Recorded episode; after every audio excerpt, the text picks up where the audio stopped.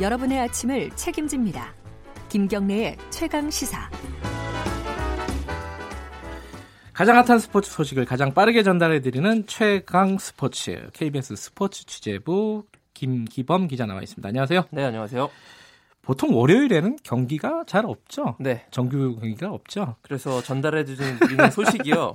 뭐랄까 경기 소식이 아니라 소식이라기보다는 예. 좀 의미 있는 소식으로 예. 준비하고 있습니다. 오늘 처음 갖고 오신 소식이 보니까 네. 배구팀 김호철 감독이 어떤 프로팀하고 계약해갖고 약간 파문이 있었잖아요. 예. 저번에 한번 전해주셨는데 네. 이게 지금 계속되고 있는 모양이에요, 논란이? 네, 그렇습니다. 김호철 남자 배구 국가대표팀 감독이 OK저축은행 프로팀이죠. 네. 여기 사령탑으로 이동하려고 옮기려고 추진하다가 예. 여론의 문매를 맞고 스스로 포기를 했었는데 여전히 논란은 지금 계속되고 있는 상황입니다. 어떤 논란이죠? 자, 일단 뭐 상황 좀 설명드리면은 대표팀 전임 감독이잖아요. 네. 김호철 감독이 이 계약을 저버리고 계약 기간을 저버리고 돈을 쫓아서 프로팀으로 옮기면서 굉장히 도의적 비난을 피할 수 없었죠. 네. 그래서 거기에 또 이제 이 새로운 사실들이 계속 밝혀지고 있는데 김호철 감독 본인이 OK저축은행이 처음에 이제 러브콜을 한 게 아니라 본인이 먼저 OK저축은행 구단에 자신을 감독 후보군에 올려달라 이렇게 요청한 사실이 알려지면서 파문이 더 일파만파 커졌습니다. 예. 그래서 이제 양쪽 OK저축은행과 김호철 감독의 폭로전이 계속 이어지고 있는데요. 예. 그 OK저축은행 이 과정에서 이 구단의 어떤 대응 방식도 굉장히 문제가 있다고 판단이 되는데 네. 여론이 나빠지니까 그 황급히 김호철 감독한테 이제 어떤 잘못을 뒤집어 씌우는 예. 그런 식으로 언론 플레이를 하면서 예.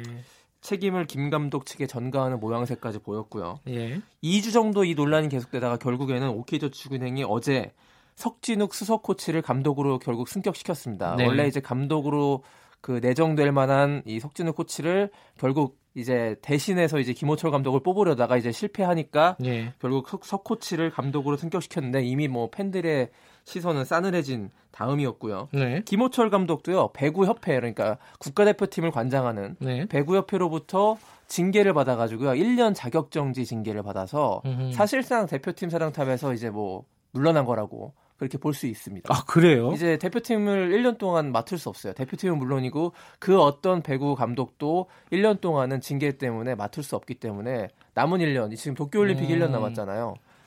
당장 대표팀 운영에 차질이 있겠네요. 네, 새 감독도 뽑아야 될 것 같고요. 예. 자, 이 과정에서 또 이제 김호철 감독도 가만히 있진 않았습니다. 한 매체와 인터뷰를 했는데 네. 대한배구협회가 자신의 프로팀 계약에 대해서 방조한 측면이 있다 이렇게 또 폭로를 하면서 대한배구협회도 여기 구설수에 오르게 되는 이런 과정인데요. 아무튼 네.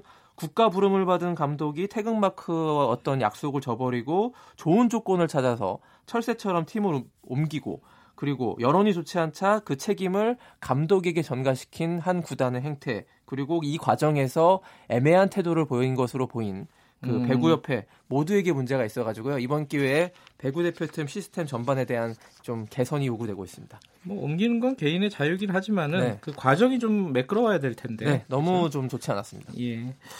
이런 여론조사가 있네요. 굉장히 흥미로운데 손흥민이 잘하나 차범근이 잘하나 이런 여론조사가 있어요. 여론조사 기관입니다. 리얼미터가 이런 조사를 했는데요. 예. 아주 논란이 있으면서 흥미로운 조사인데 19세 이상 성인 500명한테 예. 물어봤습니다. 누가 이겼어요? 손흥민과 차범근 누가 더 잘하나 해서 손흥민 선수가 51.5%의 지지를 받아서 차범근 30.5%를 눌렀는데요. 예전에 그 마징가 네. 제트하고 태권브이가 싸우면 누가 이기냐 뭐 이런 얘기랑 비슷한데요. 전 태권브이 한 편 던졌는데. 네. 자, 차범근 이번 기회에 이 비교가 나왔으니까요. 예. 기록들을 한번 봤는데요. 차범근 감독은 독일 분데스리가에서 통산 121골 넣었고요. 네. 손흥민 선수는 지금 116골입니다. 불과 5골 차로 얼마 차이가 안 나네요. 접근을 했고 이 추세대로 가면은 올해 아니면 내년에는 역전이 가능한 그러네요. 유럽 최다 골 기록 보유자가 되기 때문에요. 예. 흥미로운 비교고요. 근데 누가 더 잘하냐는 사실 객관적인 비교는 불가능합니다. 그렇죠. 네, 시대가 다르기 때문이죠. 요새 같으면 뭐 메시가 네, 더 잘하느냐? 그러니까 메시와 호날두를 비교하는 건 가능한데요. 예, 예. 메시랑 펠레를 비교하는 거는 난센스죠. 시대가 너무 다르고 축구 스타일도 많이 바뀌었고 상황도 다르고요. 예. 네.